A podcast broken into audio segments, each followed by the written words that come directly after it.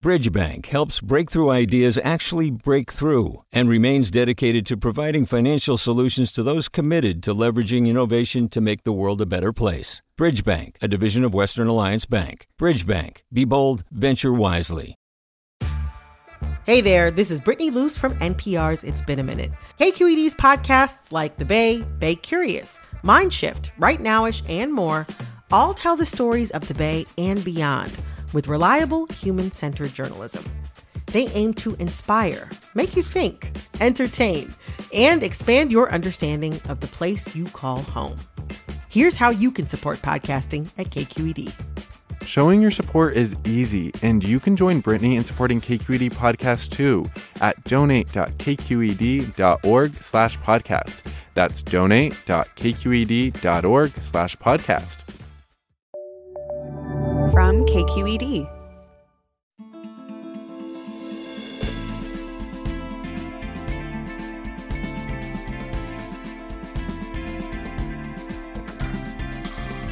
From KQED in San Francisco, I'm Alexis Madrigal. There is a venerable tradition of journalism from and for marginalized communities, and today we talk with three longtime publications from the Bay Area. India Currents, which covers Silicon Valley's South Asian community, celebrates 35 years of publication this year. The Mission's El Tecolote is more than 50, and the San Francisco Bayview Black National newspaper has been publishing since the mid 1970s and under the current management for 28 years. These publications provide an important counterpoint to the mainstream press, but the internet has changed everything for all media. So, what's the role for these papers in this new world? We'll talk with the editors of these three publications after this news.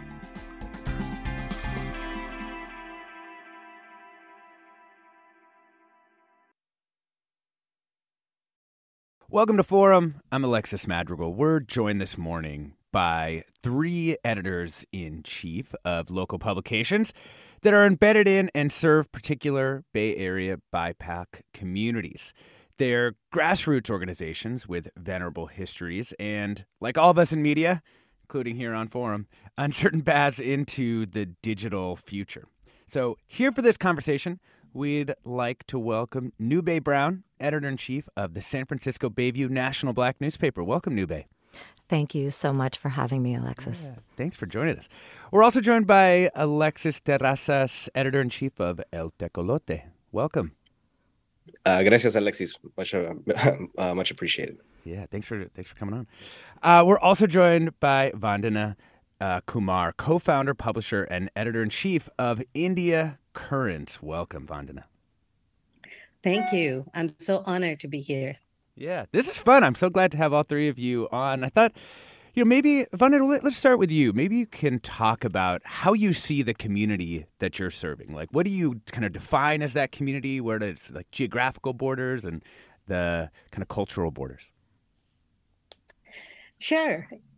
You know, India Current started in 1987 in the Silicon Valley. So our primary uh, base has always remained this particular area. Mm-hmm. But you, you know, um, over the years, what we realized is the content that we were creating um, actually transcended borders. They were we were talking about issues in the mainstream, but we put a cultural lens on it that was actually very appealing for first generation immigrants from India, no matter where they were. Mm. So our print magazine then grew to, uh, we created a second edition in Los Angeles and a few years later in uh, Washington, D.C. Mm. And uh, so our audience grew that way. But with the advent of Google and Facebook, you know, the world as we knew it changed. Mm-hmm. And with mm-hmm. it, the publishing landscape too. And it was like a tsunami, and it swept so many of us away. Mm. We re, you know, we regrouped and decided to be digital only, become intentional about serving the community in our local areas. And we have revamped ourselves, reinvented ourselves um, as a local uh, publication serving the Indians and the largest South Asian population in the Bay Area. Yeah. So interesting. We're going to talk a lot more about those issues uh, later as well. Uh, Nube, why don't you talk to me about how you define the community or the audience for uh, your publication? Uh, yeah, thank you uh, for that question. And um, of course, you know how I define it really is uh, through the the voices of the people that uh, bring their stories to the newspaper. Mm-hmm. Um, but you know, this newspaper has been around for. Uh, we're going on. We're going on 47. We are in 46 years, mm. 15 years with um, when it first started, very hyper local, right? The Bayview Hunters Point area, and it is now a national newspaper. And so being able to and and so 15 years with Muhammad Karim and then Dr. Willie and Mary Ratcliff have uh, stewarded this newspaper for the last 30 years. Um, you know, pretty much uh, single-handedly as a well as a couple. Um, and so bringing the voices of the Bayview Hunters Point, but extending that community out also to um, our imprisoned community has been extremely important because um, our people are being snatched from the community um, and uh, being Im- imprisoned. And so to be able to keep their voices alive um, and a part of this com- a part of the conversation about what's taking place in our communities has always been a, a hallmark of this newspaper. And um, I like what Vin. Uh, I'm sorry say the say her oh, name. Vandana. Vandana, yeah. excuse me, Vandana. Um, talking about how uh, you needed to go digital, whereas we um, uh, need to do completely the opposite and stay in print uh, for the very reason that uh, when we think about the communities that we serve, um, being such a uh, communities all over the country, uh, you know, black communities have been divested from, more than marginalized, literally um, attacked or uh, divested from and you know heavily policed. And so we've been able it's important that our newspaper stays in print for our people that are behind the walls, um, our um, our homeless popu- the homeless population, um, which of course isn't just Black people, but um, it's it's very important that if we are going to tell the stories of uh, the the people whose voice uh, whose whose lives are being disrupted, uh, it's really important that we stay in print because so many of those the, those two populations, for instance, are digitally apartheided. They um, are not able to receive uh, the the news um, and get their voices heard uh, digitally, and we need to make sure that we stay in print for that reason. Yeah, thank you, Nube. Mm-hmm. I uh, just wanted to point folks to a profile of Dr. Willie Ratcliff. Uh, who took over the the paper in the early '90s in the uh, SF Standard, um, which covered you know a, a pretty amazing uh, life up and down the, the West Coast. Um, yes. Yeah, yeah. um, Alexis uh, Terrazas, I, I wanted to ask you about how you see El Tecolote's community. Is it is it just the mission? Is it the broader sort of Latin American communities of the Bay Area? Like, uh, talk to me about that. Sure, this is one of my favorite talking points. So there's a word that we use in Spanish, right? El pueblo. And mm-hmm. the pueblo can come to define a few different things, right? It could come to define a specific location, for example, in this case, like the mission, right? Or the San Francisco Bay Area. Um, but a lot of times it's like el pueblo, you know, it's it's the the the people, the people. right? So that exactly. So that's kind of how we see ourselves. We are hype. We are local, right? We're we're founded in the Mission District. We're we're still there uh, after 52 years. Last August, uh, just a month ago, actually a month ago. Uh, today's a month, or yeah, August 24th, we celebrated our 52nd mm. anniversary, mm. um, and that's entirely been in the mission. But if you look through our archives and even through our pages today, uh, it's not just entirely centered on um, you know within the confines of San Francisco or the Mission or the Greater Bay Area. We cover very much what hap- what's happening in Latin America, you know, because we see our paper as an extension of that, right? We are mm-hmm. a lot of us who work here um, are uh, you know products of or the children of diaspora. You know, our parents, you know, coming to this country uh, from from different places in Latin America, and we still have stories to tell, and not just the ones here, but the ones uh, back in in our homelands uh, as well. And one thing that we do also that is it is that is unique, and this is, goes entirely to the uh, this is um, all credit to the to the founders um, that our paper is bilingual because even then in 1970 the uh, the founders of the newspaper had the forward thinking of hey if we're going to cover if we're going to create a newspaper that covers issues that are specific to our communities uh, it has to be in the languages our communities speak you know and our communities are as you know alexis they're, they're very diverse. Not all of it we're not a monolith.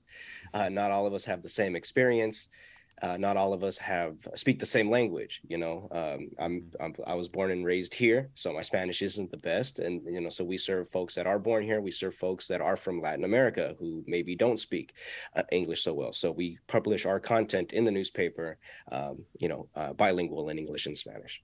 Yeah. You know, we are talking with the editors in chief of three Bay Area community based publications. We're hearing from Alexis Terrazas, the editor in chief of El Tecolote, Nube Brown, editor in chief of the San Francisco Bayview National Black newspaper, and Vandana Kumar, the co founder, publisher, and editor in chief of India Currents, which has uh, long been based in Silicon Valley. We'd love to hear from you. You know, what local publications like this do you read, and what do you go to them for? We'd also love to hear from you if there's an issue in your particular community that you feel like is has not been covered by larger news outlets, but might have been covered uh, by these types of publications. You can give us a call. The number is 866 733 6786. That's 866 733 6786. Twitter, Facebook, Instagram. We're KQED Forum, and the email is forum at kqed.org want to ask you all this question, although I think we'll probably only have time for one of you to, to answer right now. Uh, Vandana, what's a story or a project that you're the most proud of from this past year or two that you feel like shows your publication's approach? Oh, there are so many stories. You're asking me to showcase one. yes, sorry. So, Pick a child. Sorry. yeah. yeah. So I think uh, we did an investigative piece exploring a unique phenomenon of domestic violence, which is called transnational abandonment. Mm. Uh, this is very unique to um, Indian Americans and South Asians uh, because a number of the folks here have come here on an H1 or are on an H4 visa. Mm-hmm. And these women are often abandoned in their country of origin by their spouses and this is a story that nobody else would have done mm-hmm. or nobody else could do. Our investigative reporters spent nine months in immersed within that world, within the organizations that serve uh, folks facing uh, domestic violence. And we came upon this story. It's not like we went out to uh, research this phenomenon. Mm-hmm. We discovered this phenomenon. And I'm really proud because we are now hoping to create some legislative action around mm. this. We're going to our legislators to see if there is a path forward for women who are trapped in this scenario. Yeah, that sounds like something we should do a show on, Vandana. So I'm glad you, you brought it up here as well. I mean, when you approach a, a story like that, do you go get a bunch of reporters? Do you how, how do you end up telling that story?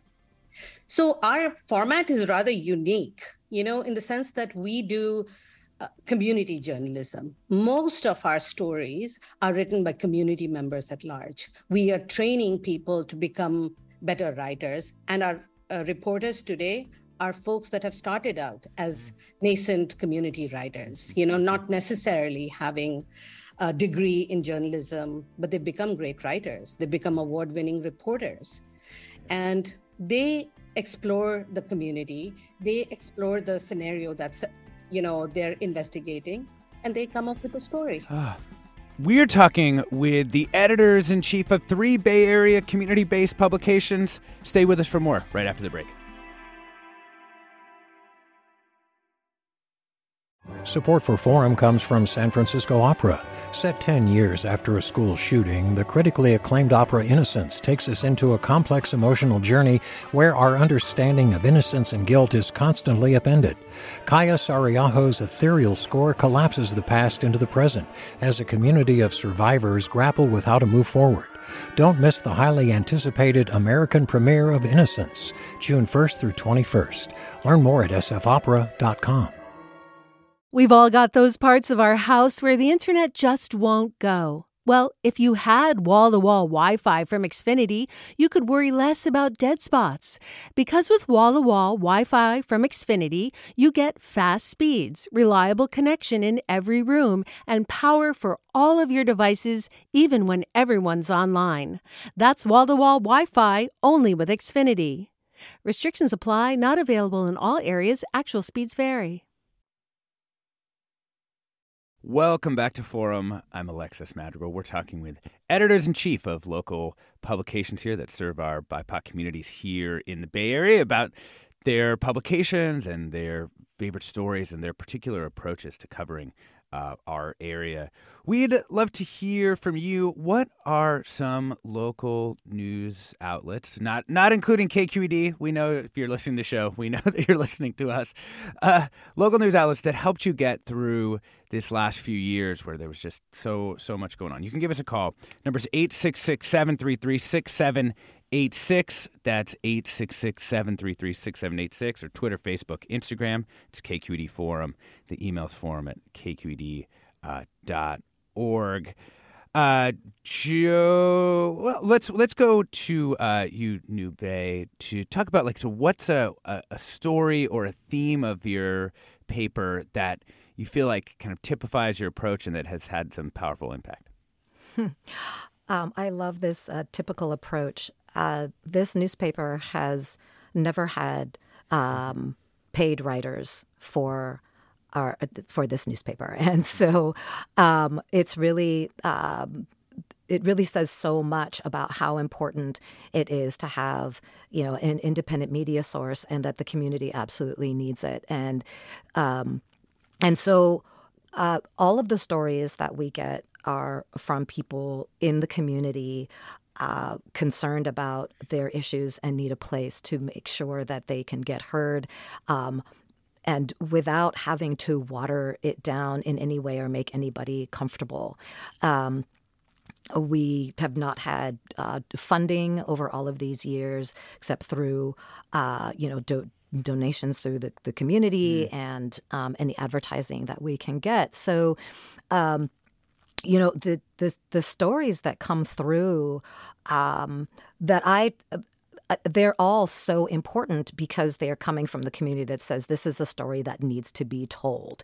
Um, especially, you know, thinking about how this newspaper uh, was one of the first to uh, publish the issue of police brutality um, and the the police killings, uh, which of course put a target on our back mm-hmm. because uh, we are willing to to tell these stories uh, and you know unapologetically from the people's point of view.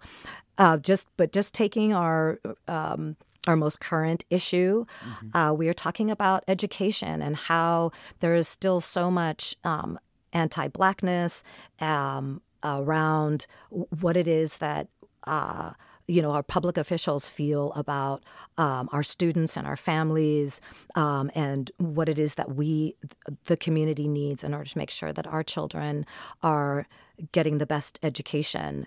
And um, and so to to again create a to be a part of a platform that gives uh, sacred space for people in the community to say what's important to them.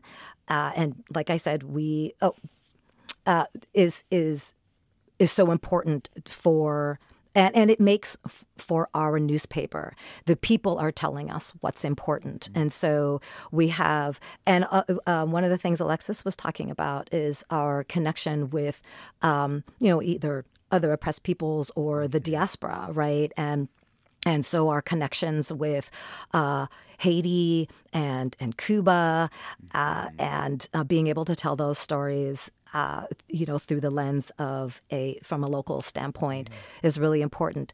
But I, one of the things that I do want to say about uh, you know, being able to get these stories and do more investigative work. And I want to first do a shout out to all of those contributors who, over these years, have brought these stories to us unpaid, simply because it just needs to be it needs to be said.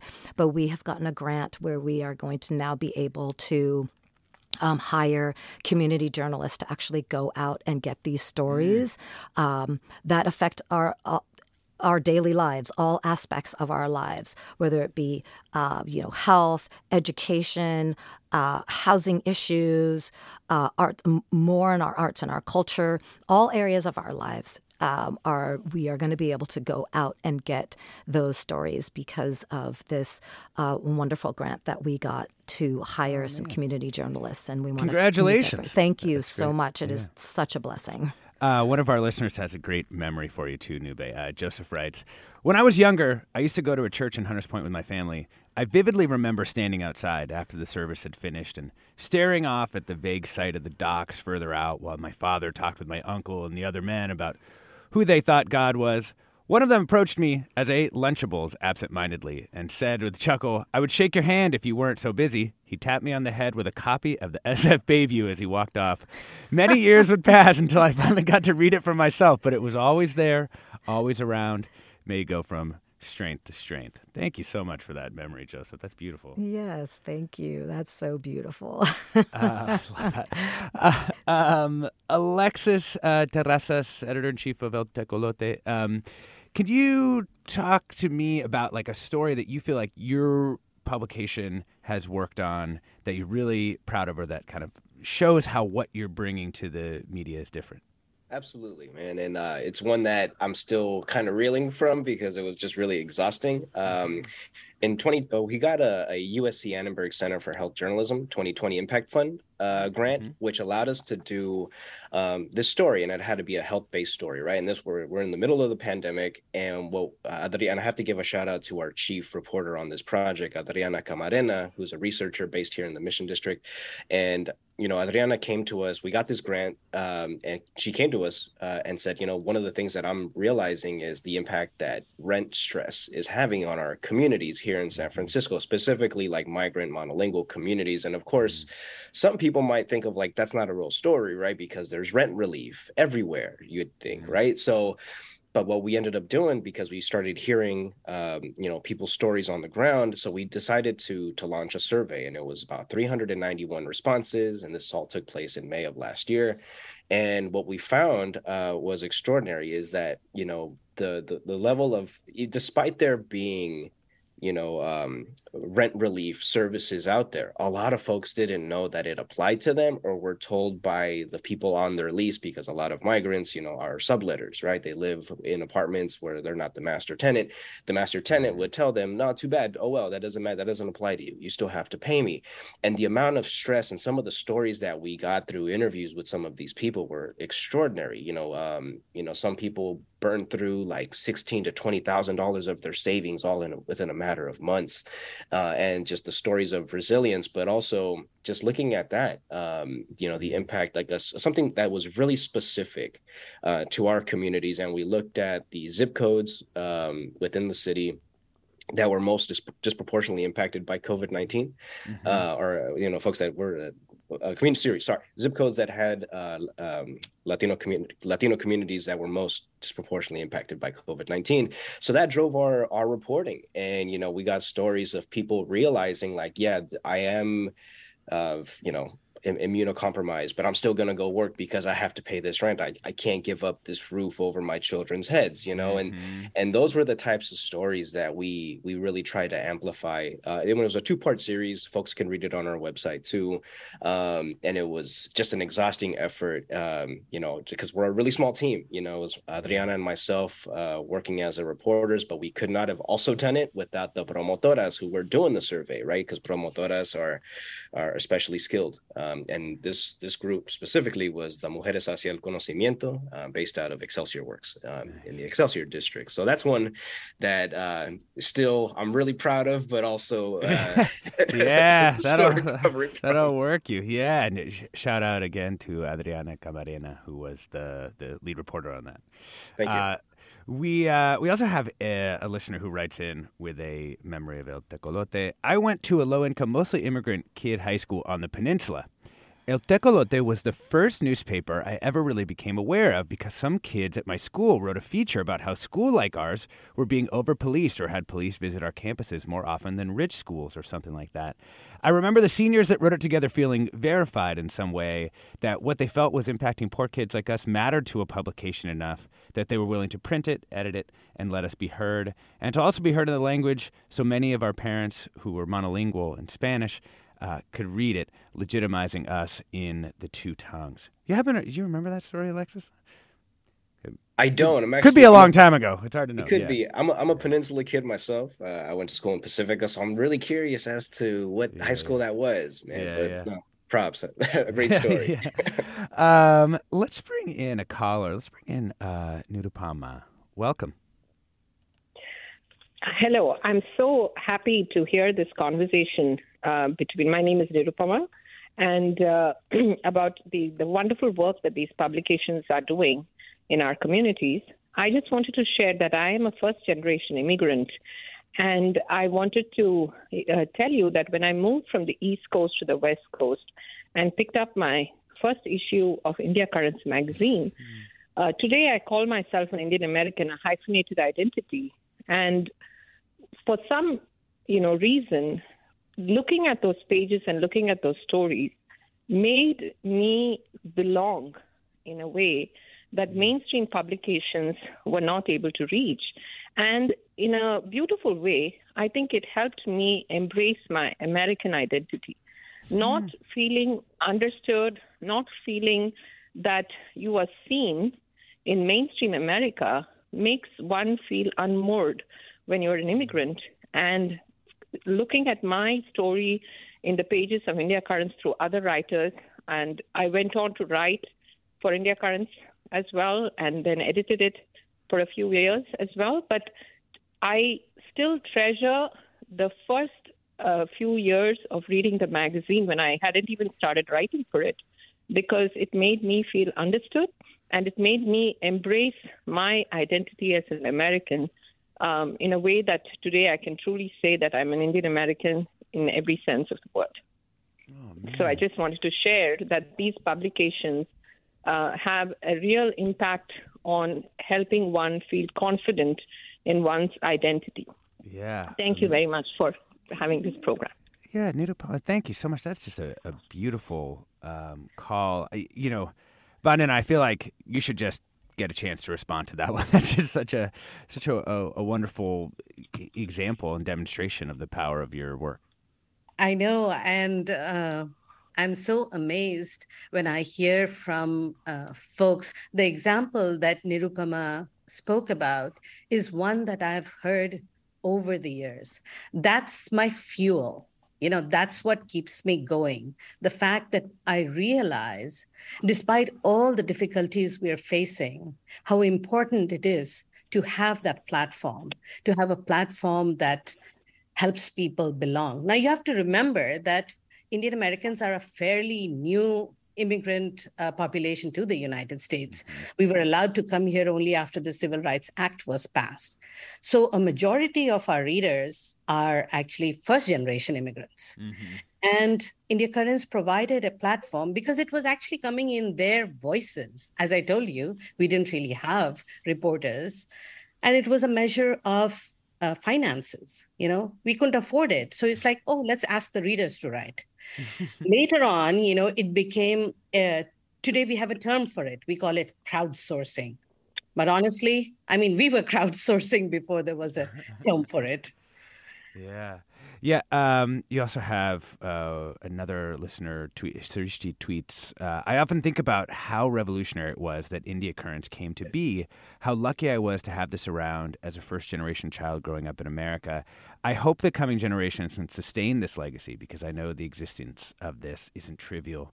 And I, you know, I wanted to ask you about sustaining this publication. I mean, what happened to India Currents during the pandemic? Were you, did you feel? I mean, so many publications had a very difficult time during that time. Did you feel like you might shut it down? Oh, uh, we felt we we would have to shut down even before the pandemic. You know, we were trying to navigate. Um, the digital space, you know, as I'd mentioned earlier, mm-hmm. because we published a free magazine. You know, at our peak, we were doing 30,000 copies month after month, mm-hmm. printing, mailing, distributing at no cost to the reader. But it was 100% supported by small business advertising. Mm.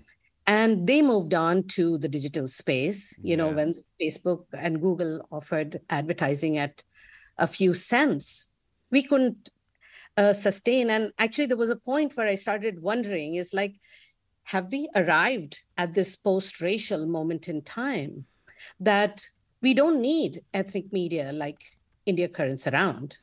Maybe all our stories are being told mm. by you know the mainstream but the pandemic actually turned out to be helped me see a whole different side because um, my readers, and I kid you not when I say that we were deluged. We were deluged by notes, stories, comments, letters from our readers at the start of the pandemic.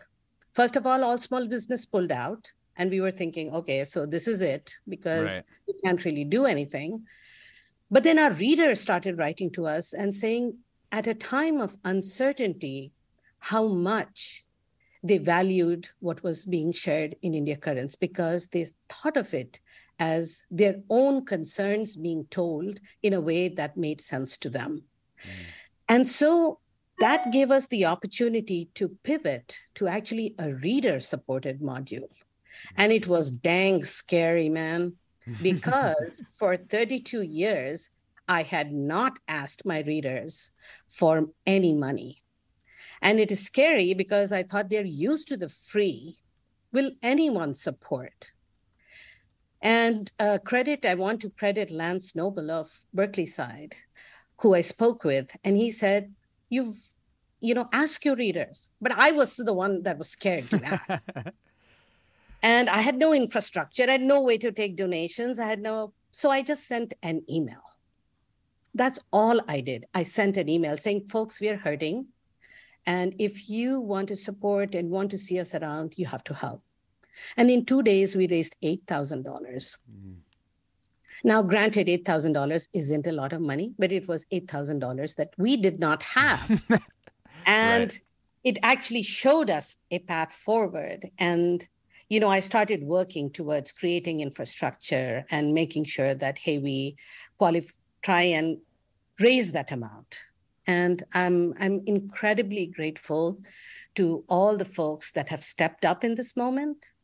And I have to say, you know, this is one of the uh, credits or one of the good things that came out of a pandemic.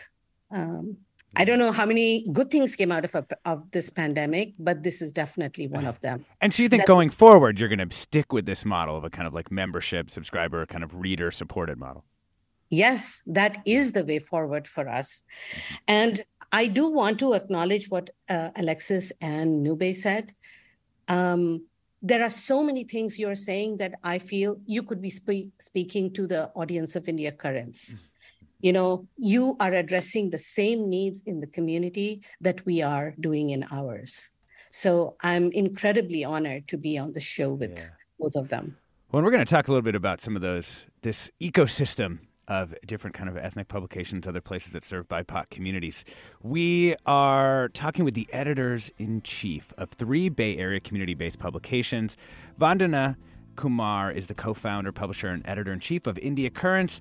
Alexis Terrazas is the editor-in-chief of El Tecolote, and Nube Brown is the editor-in-chief of the San Francisco Bayview National Black newspaper. We would love to hear from you. What are the local news outlets that you feel like address your particular concerns in your particular community? We'd also love to hear what issue in your community do you feel like isn't being covered by larger news outlets? You could give us a call. The number is 866 733 6786. That's 866 733 6786. I'm Alexis Madrigal. This is Forum. Stay tuned for more.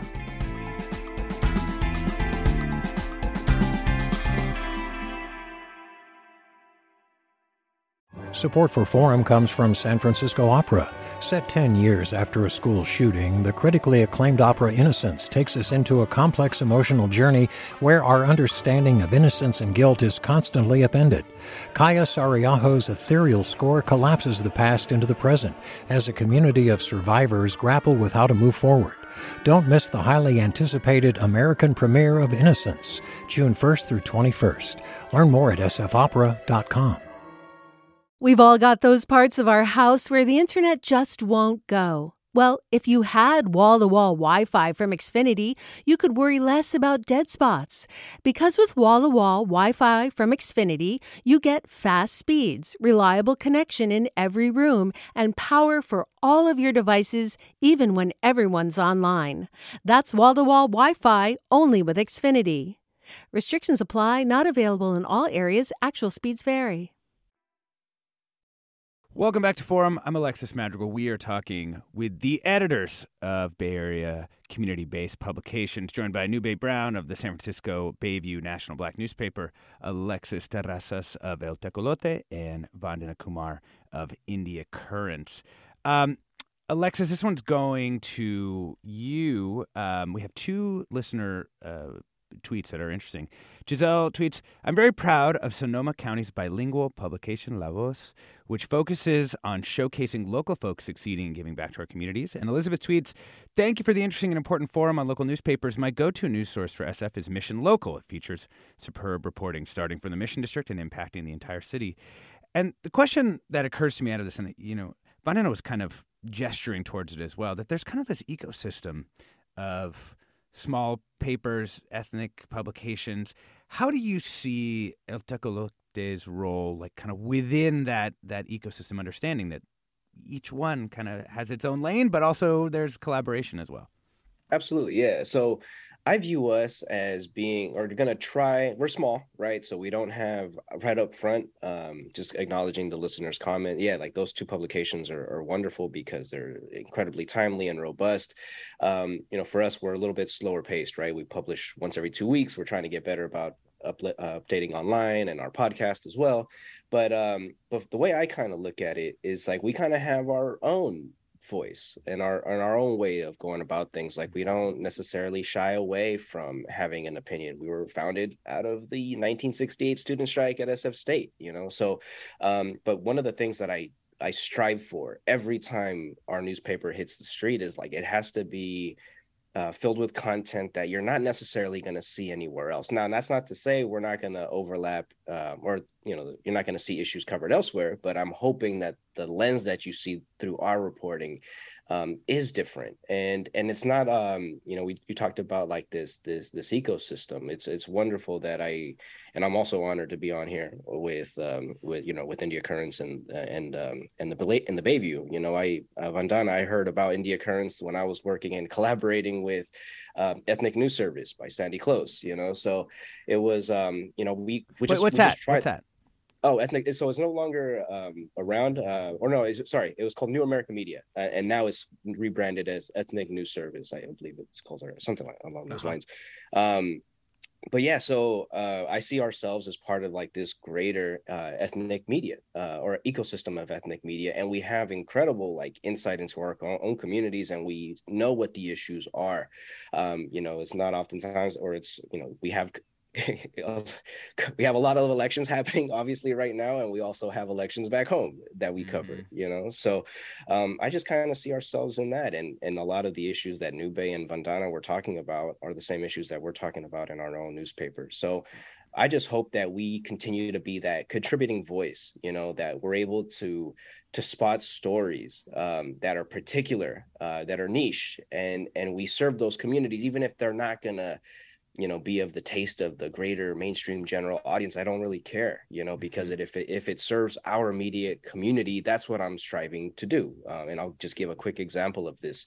Um, you know at the it, you know at the height of the pandemic uh, when vaccines were becoming available um, this was a project that i also embarked on with adriana um, Camarena, where we did a video, um, like kind of a, a video uh, I guess we interviewed somebody down at the Latino Task Force um, that mm-hmm. where was a site uh, issuing vaccines, right? And we all heard stories of like low vaccination rates amongst our folks. Mm-hmm. So what we did was we kind of recruited a community reporter who's who's Mayan, um, who spoke Mam, and basically relayed all of the information um, that she got. Um, you know, all the questions that people had regarding the vaccine. She mm-hmm. relayed them in Mayan, and that was incredibly like like I said, focused, right? That's not a story or a video for, you know, for for the general audience, but that's one for a community that we recognized, uh, you know, needed some information because the city wasn't providing information in Mayan, you know, even though there is a significant Mayan community here in San Francisco. So that's what we try to do. That's how we see ourselves. In short, um, you know, part of this ethnic media, community media um, ecosystem. One more quick follow up on that. Uh, listener Ernie asks I've been reading and following the new Filipinx newspaper, Mahaliu Mahalaya. Mahalaya. Sorry, thank you. no, it's all um, good. uh, and I saw that someone named Alexis Terrazas wrote a sports article in the first edition. This wouldn't be the very same Alexis, and maybe you could speak to that a bit. That's a ongoing collaboration. That that uh, guilty got me. Yep, I, I wrote that story for uh, my good friend Casey Tixai, who is the uh, editor and founder of Mahalaya, and this was a, a real, I mean, I'm a sports guy. So I used to be a sports writer um, at the uh, freelance sports writer um, at the San Francisco Examiner, amongst other publications. And this was a story that I saw, I found on my radar. You know, the, the Philippines national women's team qualified for the first ever World Cup. Um, and the person who scored the winning um, penalty kick goal, um, uh, Sarina Bolden, is from, I believe, Walnut Creek and I lit up immediately because I'm a sports nut and I love a good local sports story. So I reached out to her and um, and she I think they hmm. were I think she was in oh my god where was she? She was somewhere in Asia, so the time difference was insane. Yeah. But um but we got to interview her and that was a story that was also co-published too. So we ran it in Teco. So you know if just in case mm-hmm. our folks wanted to see it because a lot of the again like a lot of the storylines are are the same. Yeah. You know our experiences are different, but in this case like Sarina you know, is um, you know, biracial. She's black and Filipino, and you know, kind of growing up with like identity issues and questions, and that's not unlike a lot of us, yeah. you know. So I and I try to write this story the best I could. I interviewed her parents, who were incredibly sweet. Um, so yes, guilty, and uh, and I and this is one instance where I really believe in community media. Um, I support Casey's publication 100%, you know, because I feel like those uh, voices are, are very very valued I, you know and also um, you know yeah i just I, I, care about these things. My wife's filipina so we have Fili- uh, mexipino twins. So so any any chance i can help yeah. elevate and amplify more stories i'm, I'm gonna do that you know, uh, Nube Brown, editor in chief of the San Francisco Bayview National Black Newspaper. You know, there are other black publications just within the, the Bay Area. Oakland Post. I mean, shout out to Paul Cobb, who's kept that publication alive for a long time. The Sun Reporter. So, how do you think about collaboration with, or you know, just what what that looks like for you within the Bay Area's black publishing ecosystem? Yeah, thank you for that. And I do want to also just say how grateful I am to be here um, with Vandana and Alexis uh, because we are talking about um, the issues of our respective communities, and I think it is important that we. Um, that we are telling our stories and that nobody else is is doing that for us. And I think, um, you know, to something that uh, Alexis said about um, you know, being able to tell stories, uh, there's going to be there's going to be that overlap. So of course there's going to be some level of of collaborate. Well, I don't know that they're necess- we are necessarily collaborating with these uh, with the other uh, black publications. It's um, how they tell their stories uh, for the community, for the immediate community, is incredibly important, and we wouldn't want to. Um, you know, do anything to water that down. Mm-hmm. Um, and same thing uh, with with our with our uh, newspaper, with the San Francisco Bayview National Black Newspaper. Um, it's really important that the stories that are being told are being told by the people that are experiencing them. Um, and I I would be remiss. I wanted to go back just a little, if you don't mind, Alexis. Um, uh, when we were talking about you know important stories mm, that have taken mm-hmm. place through the, the um, uh, sure. Yeah, and, and which one is uh, you know our favorite because I'm I'm so new to the San Francisco uh, to to this uh, publication as an editor. I've only been with the Bayview for two years, and there is a huge issue that has been that preceded me and has been ongoing around environmental uh, racism and environmental justice. Out with of Treasure the, Island. Yes, out, well, out of uh, the Bayview, uh, the Hunters Point Naval Shipyard, mm-hmm. that has mm-hmm. been.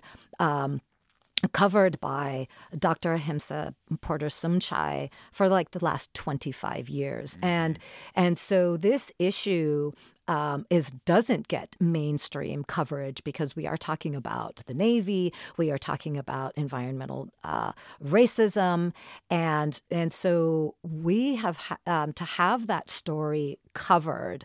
Um, uh, by her and through this newsletter, uh, sorry, through this newspaper, has been, um, uh, you know, our, is is you know really just speaks to why it's important to have independent media and have the people that are experiencing it tell their stories.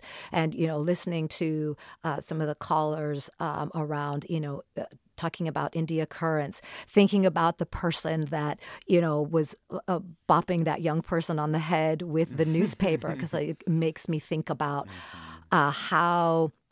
I mean, collaboratively, you know, uh, with again the people that are actually telling these stories. So, you know, how that this newspaper is being used to like organize the people on the inside to to keep them educated about the issues that are taking place in the community that they've been taken from and um, and how they can or, organize uh, educate one another uh, and to advocate for their either their freedom or even just to keep themselves in, informed uh, and not be silenced by you know mainstream media. So when we think about um, uh, you know this yeah this ecosystem of of, of ethnic media uh, and how being able to tell our stories uh, through again the lens of um, independence uh, and and unapologetically, I think allows us that freedom to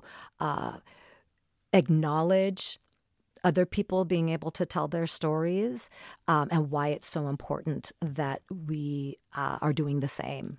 One, just that remarkable ability to to on it. Um, you know, one of the reasons I mentioned Treasure Island is I was yes. reading on your on your site that I think you guys have published something like seventy five articles about what's been happening out on Treasure Island, which you know does get occasional mainstream attention, much less so than the the cleanup at the uh, old naval base out there. Absolutely. But I mean, to have to have people who are going to stick with it, story after story, week after week, because they live there, right? And, or, or they're part of the community, consider them as part of that that community. Absolutely. And you need an independent media that is going to be able to tell that story, because otherwise it gets buried, and that's why it's so important.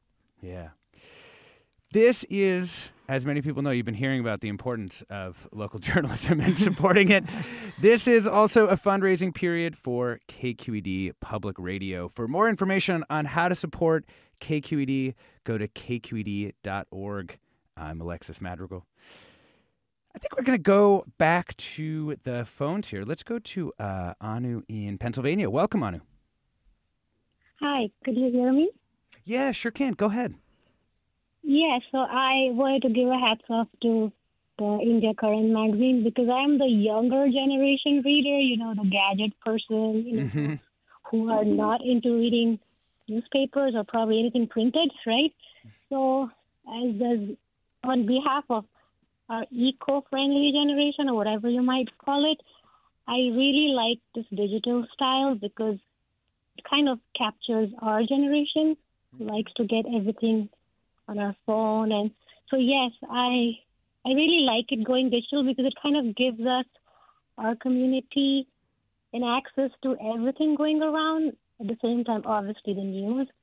So yes um just wanted to say very appreciative of this kind of uh, communication. And uh, go green is the next way digital is the next the next mantra of this time unfortunately or fortunately so yes thank you for having me Yeah. on my the call Thank you, Anna. Really appreciate you giving a call and um, shout out the uh, you know India Current Vandana staying staying alive with the next generation uh, as well.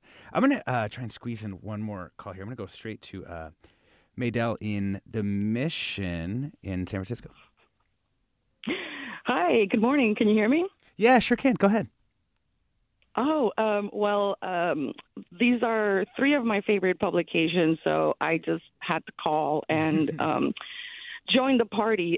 but um, I, I worked at El Tecolote for many years, and I'm now doing some collaborations with Vandana, and uh, and of course, I've also been um, very much following the work of the Baby newspaper with Nube there. So. Um, but one thing I wanted to mention, I think you've you've talked in this hour about all the the, services to the community that these newspapers do, that these publications do, and reporting a lot of the stories that other bigger mainstream publications a lot of times don't catch or don't want to devote the serv- the, the resources to them.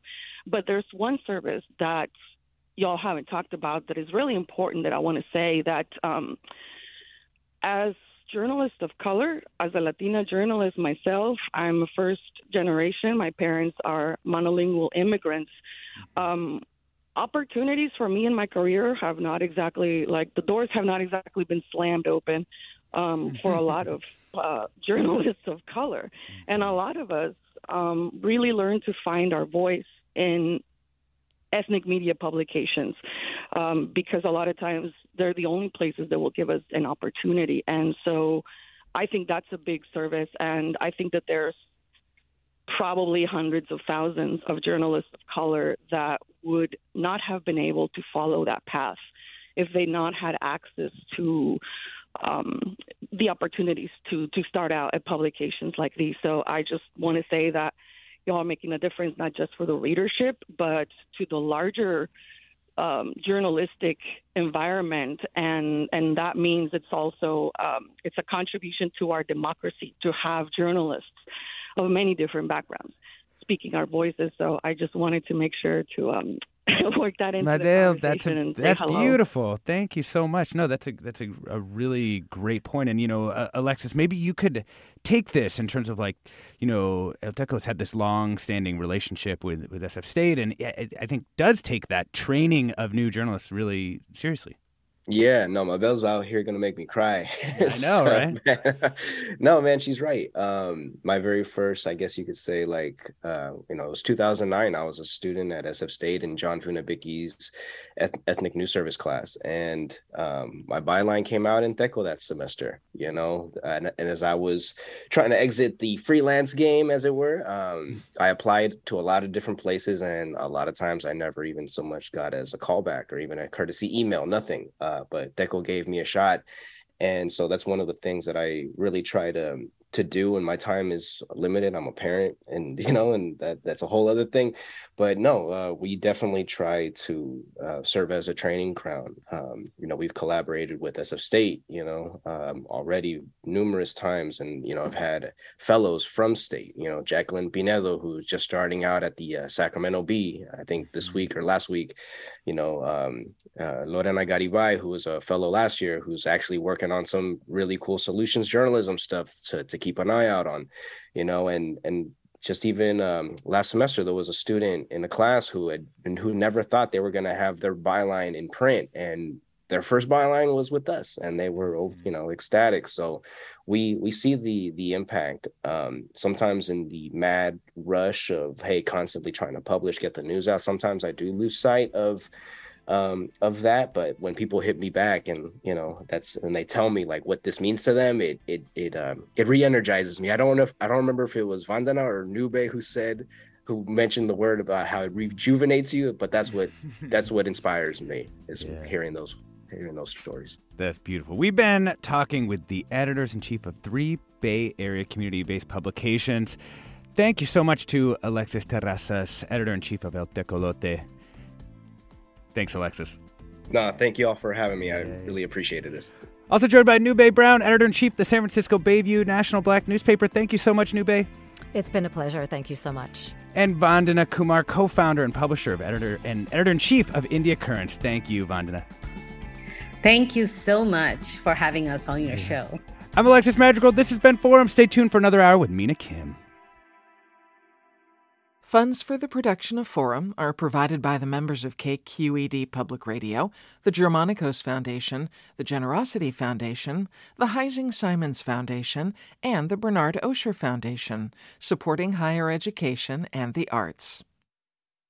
Support for Forum comes from San Francisco Opera. Set 10 years after a school shooting, the critically acclaimed opera Innocence takes us into a complex emotional journey where our understanding of innocence and guilt is constantly upended. Kaija Saariaho's ethereal score collapses the past into the present as a community of survivors grapple with how to move forward. Don't miss the highly anticipated American premiere of Innocence, June 1st through 21st. Learn more at sfopera.com. We've all got those parts of our house where the internet just won't go. Well, if you had wall to wall Wi Fi from Xfinity, you could worry less about dead spots. Because with wall to wall Wi Fi from Xfinity, you get fast speeds, reliable connection in every room, and power for all of your devices, even when everyone's online. That's wall to wall Wi Fi only with Xfinity. Restrictions apply, not available in all areas, actual speeds vary all over the country. We need to improve reading in Wisconsin. Schools are changing the way they teach reading. I'm calling for a renewed focus on literacy. We have gotten this wrong in New York and all across the nation. And it's happening because of a podcast. I think your podcast has changed my life. And I'm going to share this podcast with everyone I meet. Sold a Story investigates how teaching kids to read went wrong. New episodes of Sold a Story are available now.